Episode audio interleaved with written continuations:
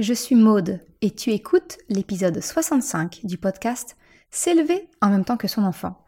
Dans l'épisode d'aujourd'hui, on va parler du cas de figure où peut-être que ton enfant est tapé ou alors qu'il tape à l'école. Eh bien, je te partage mes trois clés pour accompagner ton enfant dans ce moment délicat. Salut et bienvenue sur le podcast S'élever en même temps que son enfant.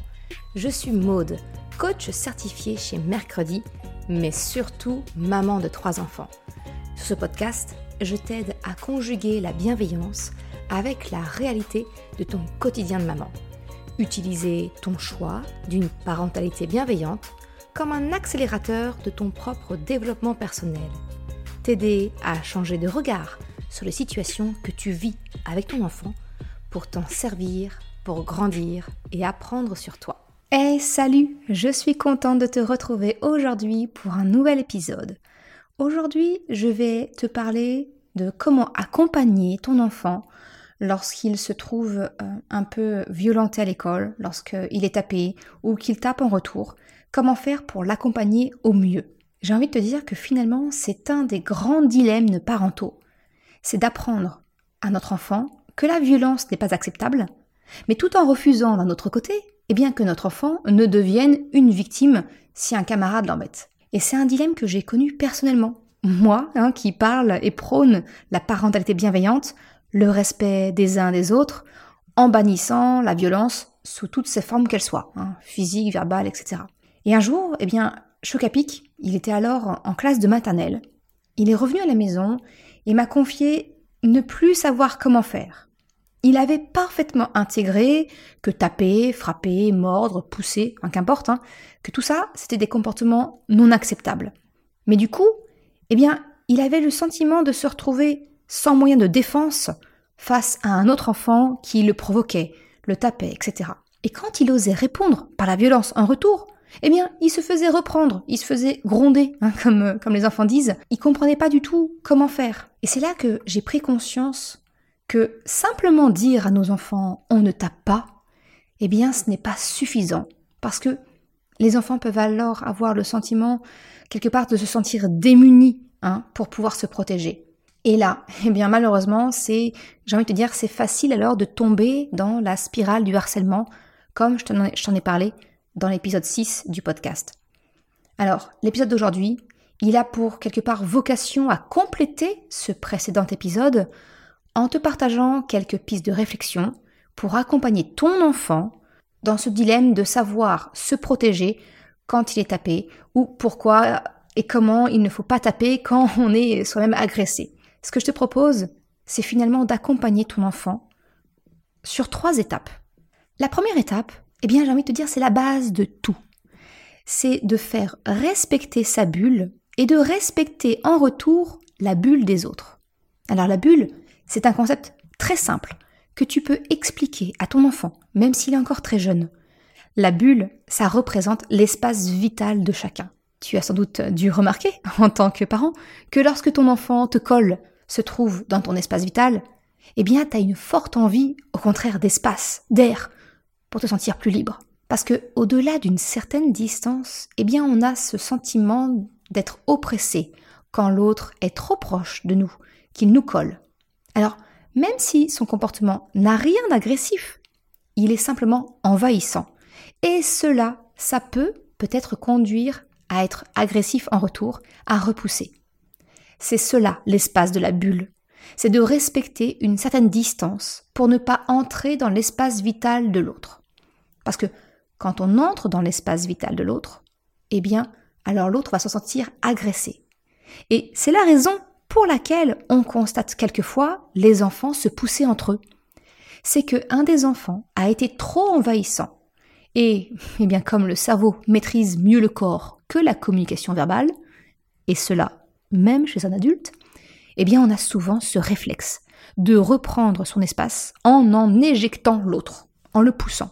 Tu peux donc expliquer à ton enfant qu'il est important de respecter la bulle des autres, à titre d'exemple tout à fait par hasard, quand maman est aux toilettes. Hein, c'est bien de respecter sa bulle aussi.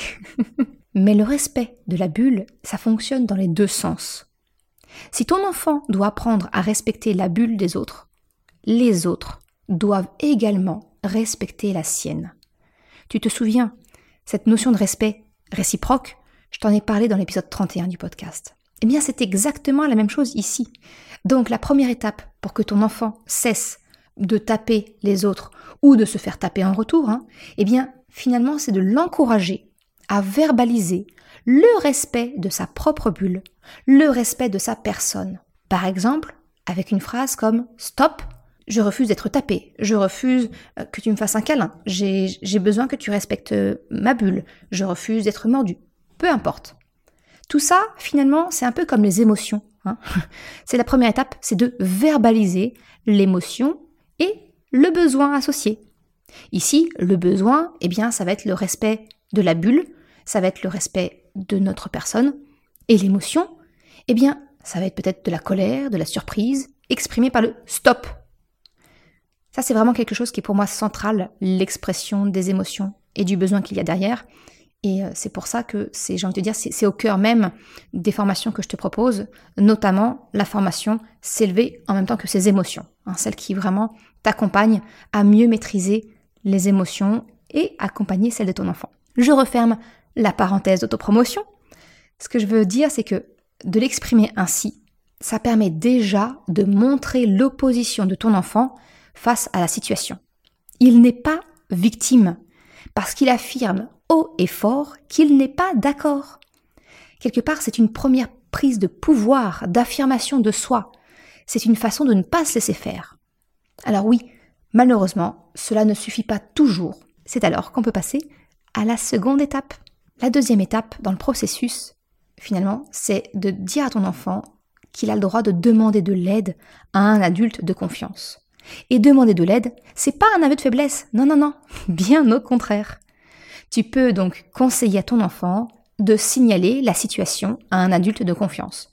Si le simple fait de s'opposer et de refuser le comportement de l'autre ne suffit pas. Il peut s'agir de toi, de ton ta conjointe, si la situation est dans un cadre personnel, ça peut également être un instituteur, une institutrice, une ATSEM, le surveillant de la cour de récré, peu importe. Demander de l'aide, c'est souvent le premier conseil qu'on donne à nos enfants. De faire appel à un adulte de confiance quand l'enfant est tapé et embêté, peu importe. Or, si tu y regardes d'un peu plus près, conseiller en première intention à ton enfant de faire appel à une aide extérieure, eh bien, c'est une façon finalement de lui retirer du pouvoir sur la situation. Inconsciemment, c'est lui apprendre qu'il ne peut pas agir directement, qu'il ne, peut pas, agir seul. Et si tu te souviens ce dont je t'ai parlé dans l'épisode 6 concernant le harcèlement, eh bien cela va le positionner automatiquement dans la position de victime du triangle de Karpman. Alors je ne vais pas réexpliquer le concept du triangle de Karpman, sinon l'audio va faire une heure au lieu d'une demi-heure, mais je t'encourage vraiment à écouter cet épisode 6 si vraiment tu ne comprends pas bien ce que j'entends par triangle de Karpman. En fait, le triangle de Karpman, très rapidement, il y a trois positions dans un jeu psychologique. C'est la position du sauveur, de victime ou d'agresseur. Voilà, c'est vraiment, on résume très grossièrement. Je t'invite vraiment à écouter l'épisode 6 si tu veux creuser un peu la question. Bref, pour en revenir à la situation d'aujourd'hui, c'est la raison pour laquelle mon premier conseil, c'est donc d'expliquer ce fameux principe du respect de la bulle à ton enfant, de l'encourager à exprimer et affirmer son besoin. Le refus d'être tapé, d'être poussé, d'être insulté, peu importe. Et alors, lorsque cela ne suffit pas, oui, ton enfant peut et doit demander de l'aide, car les adultes sont là pour assurer sa sécurité, autant physique que psychologique. Et ça va pas le positionner alors en victime, parce qu'il aura pris son pouvoir avant celui d'exprimer et d'affirmer fermement son opposition. Et je te propose de permettre à ton enfant de continuer à le faire avec la troisième étape, si ça ne suffit pas à ce stade. Parce que si ton enfant continue d'être euh, embêté, malheureusement, il va falloir qu'il passe, j'ai envie de te dire, à la vitesse supérieure. Et cette troisième étape, eh bien, ça va consister à expliquer à ton enfant la différence fondamentale entre l'attaque et la défense. Parce que oui, malheureusement, faire appel à un adulte de confiance pour signaler que l'on est embêté par un autre, bah comme je le disais, ça hein, ça suffit pas toujours. Certains enfants apprenant rapidement hein, comment faire pour ne pas se faire prendre la main dans le sac, ou bien jouer, tu sais, la, carte très connue du c'est pas moi qui ai commencé.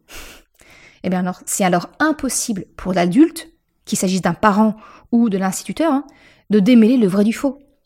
Et le risque, il va être alors très grand pour l'adulte, eh bien d'être injuste envers les enfants. Ça, je t'en ai un peu parlé dans l'épisode 7 concernant mes astuces pour éviter les conflits dans une fratrie.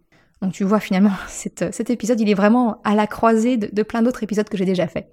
Bref, il m'est donc important, à ce stade, eh bien de permettre à mes enfants de ne pas être une victime, mais de leur permettre de se défendre en cas d'agression, si les deux premières étapes n'ont pas suffi à sortir de l'engrenage. Et ce point, il est vraiment essentiel. C'est d'expliquer à ton enfant qu'avant d'en arriver à cette troisième étape, il faut qu'il se soit exprimé, donc ça c'est l'étape numéro une, hein, avec la demande du respect de sa bulle et de sa personne, qu'il est averti, un adulte de confiance, ça c'est l'étape numéro 2, et alors, si cela ne suffit pas, eh bien c'est le moment de permettre à ton enfant de se défendre. Ça va lui redonner encore plus de pouvoir sur la situation et donc sortir encore une fois de ce potentiel rôle de victime. Au tout début de cet épisode, je t'ai parlé du désarroi de mon fils, qui se sentait tiraillé entre sa compréhension de la règle de non-violence et celle de ne bah, pas pouvoir se défendre en cas d'attaque, s'il était insulté, tapé, etc. Eh bien, exactement comme je l'ai fait avec Chocapic à l'époque, je te conseille d'expliquer la différence fondamentale, à mon sens, hein, entre l'attaque et le fait de se défendre. L'attaque, eh bien, c'est le fait d'agresser l'autre en premier. La défense, certes, elle peut utiliser la violence, mais uniquement dans le but de répondre et de se protéger d'une attaque. Donc pour être plus clair, j'ai expliqué à Chocapic que je refuse qu'il attaque ses camarades. Par contre, j'accepte et je souhaite qu'il sache se défendre. Pour cela, eh bien, je leur ai clairement exprimé que mes enfants auraient tout mon soutien face à leur maîtresse, le directeur d'école, peu importe, s'ils étaient grondés alors qu'ils étaient en train de se défendre après avoir respecté les deux premières étapes. Affirmer son opposition et demander de l'aide. Alors oui, cela va peut-être te choquer mais oui, j'autorise mes enfants à faire usage de violence afin de se défendre. Mais pas n'importe quelle violence, c'est pas n'importe comment, non, non, non. C'est là ma dernière règle. Utiliser la même violence que contre laquelle il cherche à se défendre.